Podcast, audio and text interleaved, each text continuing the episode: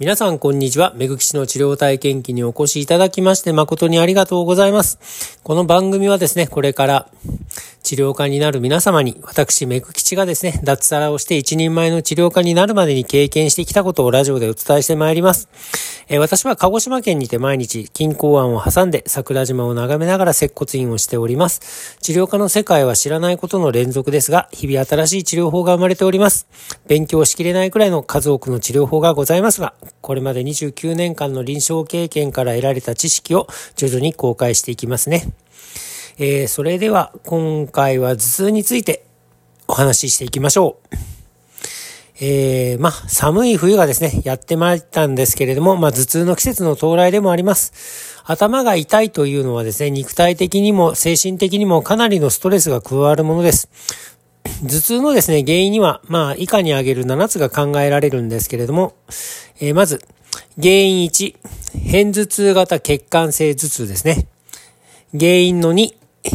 筋収縮性の頭痛ですね。これはですね、後頭部の下の部分にある骨格筋という筋肉の異常収縮が起因となる頭痛なんですけれども、えー、まあそういったのがあります。で、原因の3、血管運動神経性鼻炎による反応性頭痛と言われるものですね。これあの、微粘膜の浮腫の充血とか、副鼻腔粘膜の浮腫充血とかが関与しています。原因の4つ目、心因性の頭痛ですね。えー、これはストレスとか、えー、精神不安、まあ、喜怒哀楽の落差によって生じるものですね。そういったものとか、ノイローゼとか、うつ病を起因とする頭痛になります。原因の5つ目、非変頭痛性血管性頭痛と呼ばれるものです。これはですね、非反復性の頭部の動脈が拡張することを原因とする、まあ、頭痛ですね。で、原因の6つ目、えー、牽引性頭痛と呼ばれるものです。これはですね、血管などの、まあ、脳内組織が、まあ、牽引、まあ、血管などがですね、まあ、そういったので、まあ、脳内の組織が牽引されるんですけど、そういったことによって起こるものと、あと、脳腫瘍とか、脳の浮腫ですね。それとか、あの、腰椎戦士。よくあの、腰にですね、あの、注射打ったりとかするときに、まあ、注射針を刺しますよね。それま腰椎戦士って言うんですけども、そういったことによって、ま起こる頭痛ですね。で、最後に原因の7つ目として、眼疾患、あの、目の疾患ですね。目の疾患による頭痛ですね。これ、あの、まあ、眼圧の上昇ですとか、あの、目のですね、まあ、レンズ、レンズ、レンズありますよね。目のレンズの屈折の異常ですとかによって起因される頭痛などにあります。まあ、これらの7つの原因が考えれてはいるんですからども、これらをですね、さらにですね、国際頭痛学会なるものがありまして、そういった機関が細かくさらに分類しております。一応言っときますね。あの、国際頭痛学会の分類方法は、まあ、次の4つに分類されるんですけれども、まず区分の1つ目。えー、機能性、機能的頭痛ですね。で、これ、あの、変頭痛とか、緊張型の頭痛とか、群発性頭痛とか、慢性発作変頭痛とかですね。あの、気質的病変を伴わない各種の頭痛というものに、まあ、分、種類分けされています。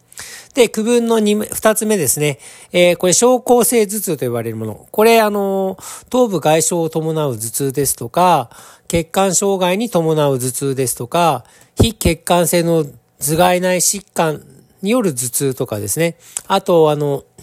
原因薬物、あるいはその、まあ、薬物をやめたことに伴う頭痛ですね。それとか、頭部以外の感染症を伴う頭痛とか、あの、代謝障害に伴う頭痛。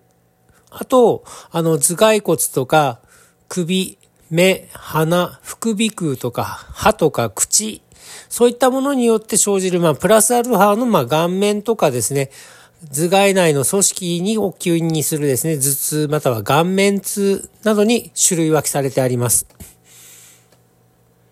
あと、まあ、区分の3として神経痛があります。これ、あの、頭部神経痛と呼ばれるものとか、神経管痛というものとか、急進路遮断性疼痛とかいうものがございます。で、区分の4つ目として分類できない頭痛ですね。まあ、いわゆる原因不明な頭痛というのに種類分けされています。まあ、このことからですね、まあ、頭痛には数多くの原因疾患が起因しているっていうことがわかるんですけれども、他にもですね、急性期、亜性、亜急性期とか慢性期、あと一般的頭痛といった原因疾患による分類もあります。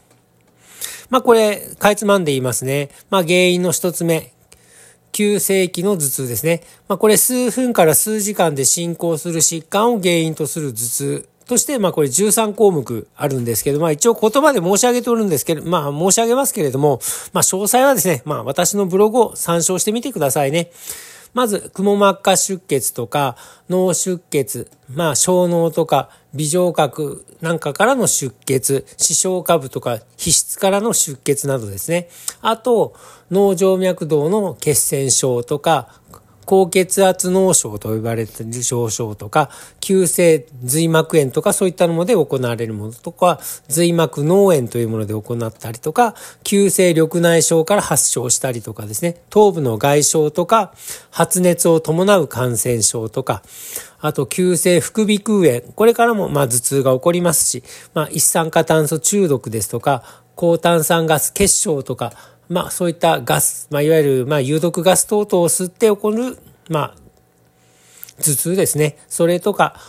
低脳圧症候群と呼ばれるものがありますね。まあこれ量が多いので、まあ詳細ブログを参照してくださいね。えー、原因の2として亜急性頭痛。これ亜急性なんで、まあ数日から数週で進行する疾患を原因とする頭痛という形で、まあ6項目ございます。これ脳腫瘍とか、慢性硬膜下血腫とかですね、脳腫瘍とか、あと、あ脳脳葉ですね。脳脳葉、脳に脳が溜まるやつですね。あと、良性頭蓋内圧更新とか、あと、結核性髄膜炎とか、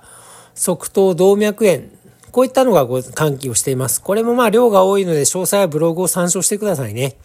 で、原因の3つ目、慢性頭痛ですね。えー、もう慢性なんで数ヶ月から数年にわたり持続する疾患によって伴う頭痛ですね。これあの3グループございます。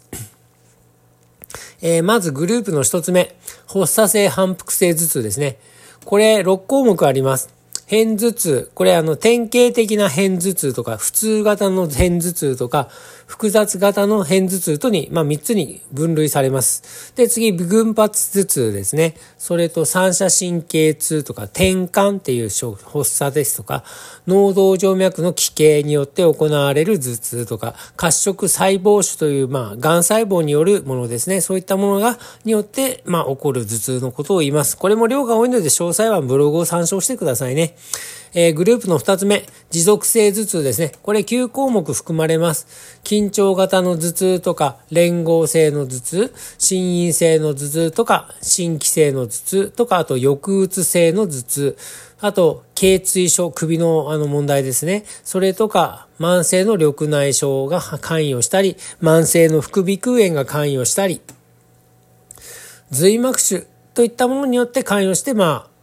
頭痛が起こるものですね。これも量が多いので詳細ブログ参照してくださいね。で、原因の4つ目、一般的頭痛の原因となる疾患ですね。これ、あの、グループ2つに分かれます。まず1つ目のグループ、機能性頭痛。これ5項目あって、緊張型の頭痛、えー、変頭痛、神経痛、あと混合性の頭痛とか群発頭痛が含まれます。これも量が多いので詳細はブログ参照してください。グループの2つ目、気質性の頭痛、これ10項目あります。結構多いですけどね、呼吸器の感染症とか、高血圧とか、頸部の打撲、あと、頭蓋内向疾患ですね。あと、眼疾患、目の疾患ですね。あと、耳鼻科の疾患ですとか、尿路感染症とか、これもまた頚椎症が含まれます。で、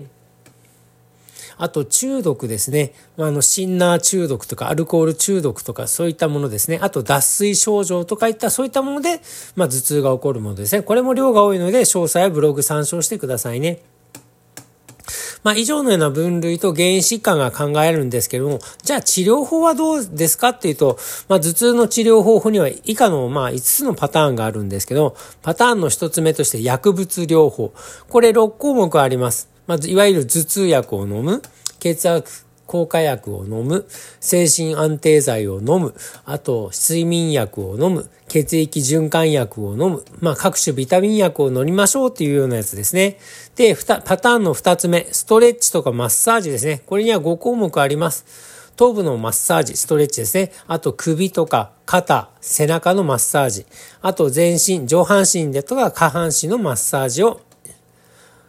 によってこう頭痛を収めましょうというやり方ですね。パターンの3つ目、これ経略療法ですね。これ3項目あります。指圧、ハリキュー、あと磁石とかゲルマニウムとかチタン合金、ああいった張り物ですね。ああいったものをつけて、まあ、頭痛に対応しましょうというやつですね。パターンの4つ目、物理療法。これよくあの病院とかでやってるんですけど、まあこれには4項目があって、電気療法ですか、温安法ですか、冷安法とか、温泉療法とかが含まれます。あと、パパ、パターンの5つ目、療術と呼ばれるものがあります。これ5項目あります。あの、ね、これ、あの、これにはですね、カイロプラクティック主義療法ですとか、光線療法ですとか、温熱刺激療法、あとヒーリングとか気候とか、あと、まあ、各種無認可団体の生態、そういったのが含まれます。まあ、以上な治療法が存在しているんですけど、まあ、頭痛の原因が多岐にわたるので、何が効果的な治療法であるかっていうのも、各専門家によって様々な見解があるんですよ。だけど、共通しているのは、痛みの中心っていうのが頭蓋骨の中にあるってことです。